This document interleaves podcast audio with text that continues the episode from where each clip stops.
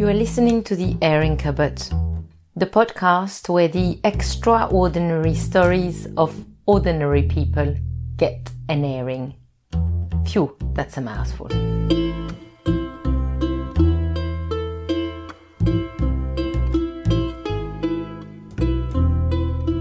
Hello and welcome back into the Airing Cupboard. Thank you for your messages about the last story, Almasi and Katya and the white plains of Siberia. So, admittedly, this was a new type of tale for the cupboards the non resolution. Thank you for your thoughts about the what if moment, about all the what if moments in our lives. Those tiny choices, decisions, which make our reality topple. Those sometimes enormous, sometimes minute ruptures after which things are never the same again. So today our story comes all the way from Australia. Anna is in her mid 30s when this story takes place. She lives in one of the big Australian cities and she works as an art consultant or dealer in Aboriginal art. She established the links between reputable art galleries and Aboriginal artists working often in remote communities, in outback locations, making sure the work is being ethically produced and sold and that the artist directly benefits. She sources the work, she finds galleries ready to exhibit and sell. So she's that link between the city galleries and the artists in the land. She physically visits the communities, often in areas on Aboriginal lands where you might need to obtain a permit prior to enter. So, in the years that she has been working as an art dealer, she has developed great relationships with the artists, sometimes even bringing them off country into town for exhibitions and other events. And of course, as you might imagine, all of this involves quite a bit of traveling. Traveling that she surprisingly mostly does on her own. Now, why not, you might think? Aha, but this isn't the traveling that most of us are used to by plane or by train. No. To do this type of traveling as a woman, especially alone, it takes a certain type of people and equipment and time. A large four wheel drive, two spare tires, a swag to sleep in, enough food and water to last in case of an unexpected problem, plenty of common sense, and plenty of time. And last but not least, very large eyes to absorb the utter beauty of the wide, endless country traveled. And so it was during one of those trips that this story takes place. She had left the city in the dark of night she had meticulously packed the day before and got out of bed as quietly as a mouse. Her partner hadn't even stirred in his sleep.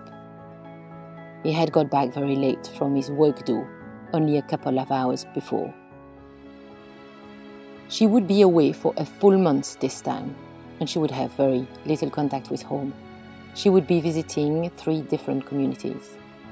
First day's drive would take her to a farm what they call a station in Australia, at the end of the bitumen road. She would stay the night, and after that, it would just be dirt roads all the way. And if it all went well, she would reach the first community at the end of the afternoon on the second day. She always loved those long drives, leaving the city behind her, her head getting clearer as she was putting more distance between her and the bustle of town.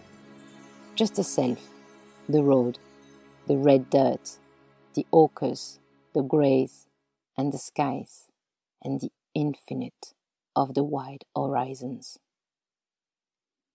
Those drives always allowed her to somehow reflect on her life and give her some much needed headspace to regroup.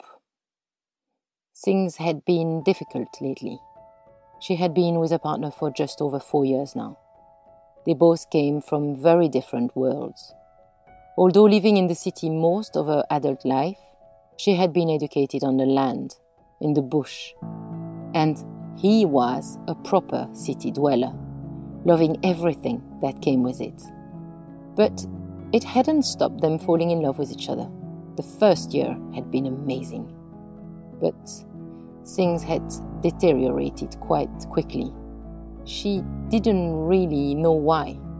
She felt he had quickly grown annoyed with her, bored of her. She felt she had to somehow tame herself to fit the image he had of her, the woman he wanted her to be.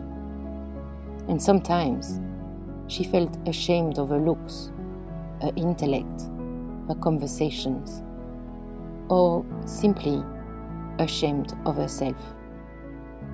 Like her hair. She was naturally very curly, but he hated it. And so she would spend 20 minutes every morning to straighten it. Some of her friends would tell her not to bother, to be herself. He would love her just the same, with her wild mane.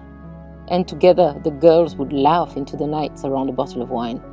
And she would say they were right and that things were going to change. But the next morning, the straighteners would be heating up on the bathroom cabinet. She felt lonely in a relationship with him, and she knew he did too. He was coming back later and later from work. He was doing more sport, spending less time with her. She had a little voice in her head that was whispering to her that the relationship had probably come to its natural end. She couldn't brace herself for yet another failure, and so she stayed. She supposed that somehow, one day, he might leave, like the others had before. But he had stayed. She was deeply involved in her thoughts, and the city was now far behind her. The sun was rising in the east, bringing with its light rays the promise of a new day, a new beginning. There was barely another car on the road anymore, and she noticed one motorist putting two, three, four fingers up as the car crossed on the highway, as to say a little hello she knew she was definitely into the country now. Only there do cars wave at each other. So she hit the button on the radio, put a favorite music playlist on, the one she could sing on, opened the window wide, and while gripping her steering wheel with both hands, offered a face to the wind. Her hair free to curl back up. She arrived at the station just before dusk. It always surprised her how different she would be in the land from the woman she was in the city strong, free, and confident, as if the layers of who she was in town had gradually peeled off with each mile traveled. So, after a good night's sleep, an earthy breakfast, and after checking the oil and water on the car, she set off leaving the bitumen road behind her and the last bit of civilization. From here, it would be dirt, corrugation, the skies, and the earth. Emptiness, one could say, but so much more for those whose hearts sing when surrounded by the raw beauty of the outback. It was about four o'clock. She hadn't made good progress the road was particularly bad and felt as if it hadn't seen the grader for weeks. The large car was being shaken a lot. And then something jittered. She knew straight away. She had blown a tire. But that wasn't going to face her. She had done this before. So she got out of the car and started getting things ready to put the spare on. And that's when she noticed on the horizon, a cloud of dust drifting on the wind and approaching. Another car was coming. No, two cars actually. Now, that was the exact situation she didn't like. She was vulnerable. The cars approached, one after the other, and slowed down as to not create too much dust, and eventually stopped They obviously travelled together. In the first car, two lovely girls, big smiles, accents, German backpackers. And in the second one, a man and a dog. He seemed a similar age to hers. And immediately she knew she hadn't needed to worry. She was safe. Next to the man, an old Kelpie observed with wise golden eyes. Framed by the open window of his pickup truck, his face was like an open book. Straight blue eyes with a bit of a twinkle, a big honest smile under a wide brim Akubra hat. Now that she could see him properly, he was definitely a little younger than her. He asked if all was well, if she needed help. And without waiting for her reply, he had jumped out of his ute onto the ground in a little puff of red dust, gathering back on the top of his brown boots and the bottom of his jeans. He walked to his friend's car, told them to go on, not to worry. He would stay back. They said their goodbyes. He banged on the wing of the car twice with a laugh to send them on their way, and they disappeared in a cloud of dust. They'll be all right, he said. And then he climbed on the roof rack of her car to untie the spare wheel. And they started chatting, laughing, and working together. He had been working as a fencing contractor for a few months, and he was on his way back to the family station, taking a little detour of a mere 600k, a little road trip. He had hooked up with the girls in the little town 150k up the road. He was in no hurry. She was immediately seduced by him, by his easiness to speak and to laugh, to communicate with her, and by the way he had of working alongside with her, without patronizing her. There was an undeniable familiarity there, possibly because she knew his type. She had grown up, surrounded with such men, amongst them. As they finished, they both knew she wouldn't reach the community that day. Far from it. And besides, no one travels in the dark. So he asked her if she would like a companion to bivouac with. And of course, for many reasons, she said yes. And that evening, around the campfire that was throwing its crackling sounds in the silence of the night, under the thousand stars, they shared stories, loves, and soon dreams, fears, and hopes the old dog lying next to them. He was a lot more open and at ease with himself than any other man she had met before. After all, she didn't know his type. He seemed utterly free. He had grown up, like she had, on a cattle station deep in the Australian backcountry. He had travelled through Europe and Asia, lived in New Zealand, but the bush was his happy place. What a guy, she was thinking, as he was kneeling next to the fire, poking it with a stick, his face lit up by the flames from under his broad hat. And when the time came to sleep, he invited her to be off the ground and unroll a swag next to his in the open air at the back of his ute. They fell asleep only two feet from each other, while the Milky Way wrapped its luminous arms around them and everything. Some hours later, in the cold hour of dawn, rolled up on her side, she heard the desert raven with its peculiar call. And although her eyes were still shut, she knew it was soon to be morning. The sun, although still invisible, had stirred out of his sleep and was slowly and sleepily dragging itself up behind the horizon. And she opened her eyes. And there, lying on his side, so close and yet so far, he was looking straight at her with an intensity that was palpable. his blue eyes asking a question. He extended his hand and played with a curl of her hair, rolling the ringlet around one of his fingers.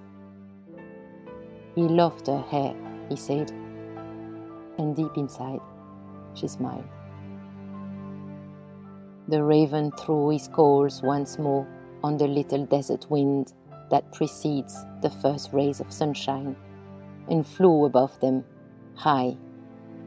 And below the jet black wings of the bird, in the middle of the red earthy sea below, next to a smouldering fire, two cars are parked, and in the back of the white ute, two lovers are whispering magical words to each other. And an old dog sleep at their feet, unbothered. She didn't go to the community that day and he didn't go back to the family station. Instead, they turned their cars back and drove 70k and took a turning to a place he knew. Some rock formations, some gum trees, golden grass, birds. It was beautiful. The place had such spirit and energy. They spent a day and a night here together. They spoke of everything but the future. They just enjoyed the moment. She didn't allow herself to see further. She knew nothing of him. And her conscience was whispering to her at all time that she had a partner waiting for her back in town. Was it lust or was it love? She wasn't sure. Did it matter? She felt vibrant and free in his presence, reconnected with the best of her. The connection was too strong, and so they decided to spend more time together. That she was going to make her way to the Aborigine community, see to what she had to do there.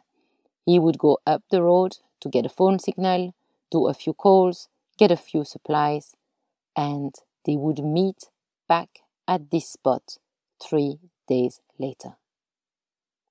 As they embraced and said their goodbyes, he couldn't let her go, holding her so tight. You are coming back, aren't you? he had whispered in the thick of her curls. And he took his broad brim Akubra hat that he was holding with his left hand and placed it on her head. It fitted perfectly. There you go, he said. You take that. So I am sure you'll be coming back. And she promised. And she climbed in a car with the hat firmly planted on her head and went. In the back mirror, she could see him standing next to his dog, getting smaller and smaller in a cloud of red dust. Her heart pulled, but she was already going.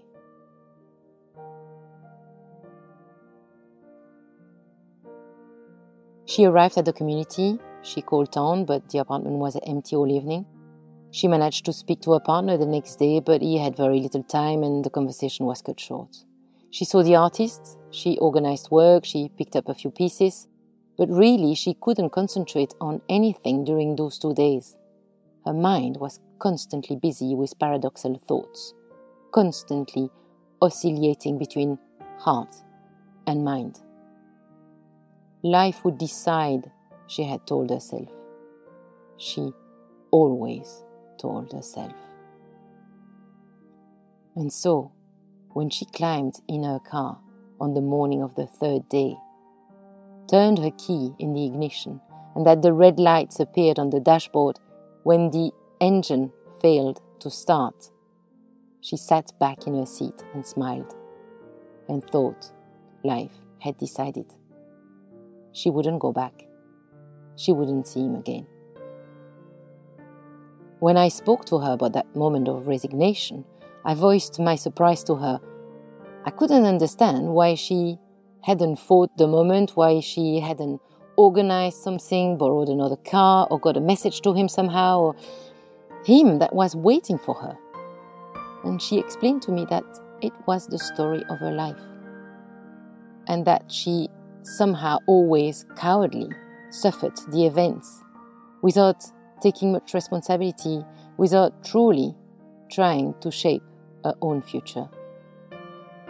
How long might he have waited for her? We do not know. Eventually, she came back to the city, the partner, the apartment, her life, and the status quo of it. It was as if those two days in the red beauty of the outback had never happened.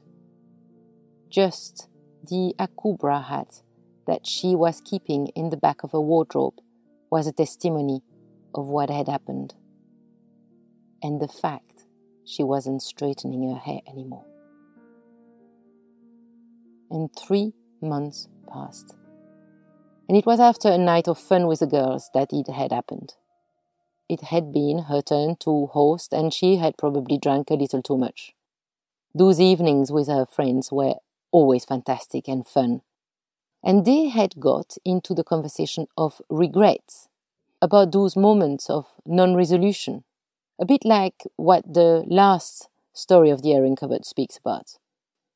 And she hadn't said anything, but she had thought about the bushman. She had regretted often. She had so often found herself thinking of him, especially in those moments when she felt lonely with others, lonely in her relationship. And when the girls had left, she went into the spare room and pulled the Akubra hat from the depth of the wardrobe and sat on the floor, caressing the rabbit fur felt, looking at it, playing with the trimmings.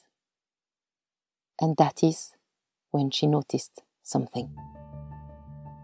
On the inside of the rim, under the inner leather band, a piece of metal was attached. It was definitely homemade, like a thin piece of beer can. It had been carefully cut to shape, long and narrow, sewn in with two cords threads and on it an engraving. Her name, his name, and the name of a cattle station. She got up, opened her laptop, and Googled Earth. She entered the name of the station into the browser, and there it was a definite red dot glowing in the midst of the red and brown Australian nothingness. She smiled, a pang of excitement in the tender core of her belly. That hat had to be reunited with its owner. She had promised.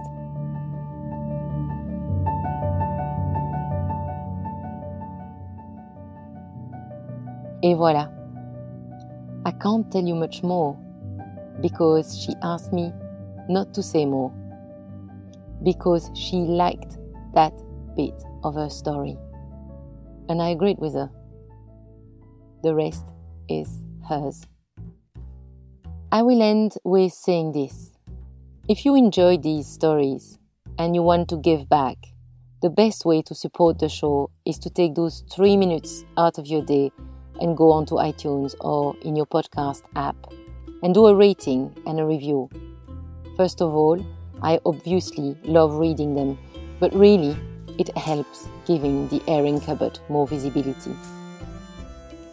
You can also join me on the brand new Facebook group, which is a closed group and where we can have discussions about the stories, where you can give me your story, where we can connect all together. You will also find me on Instagram and Twitter. Just search for the Airing Cupboard and you will recognize the logo.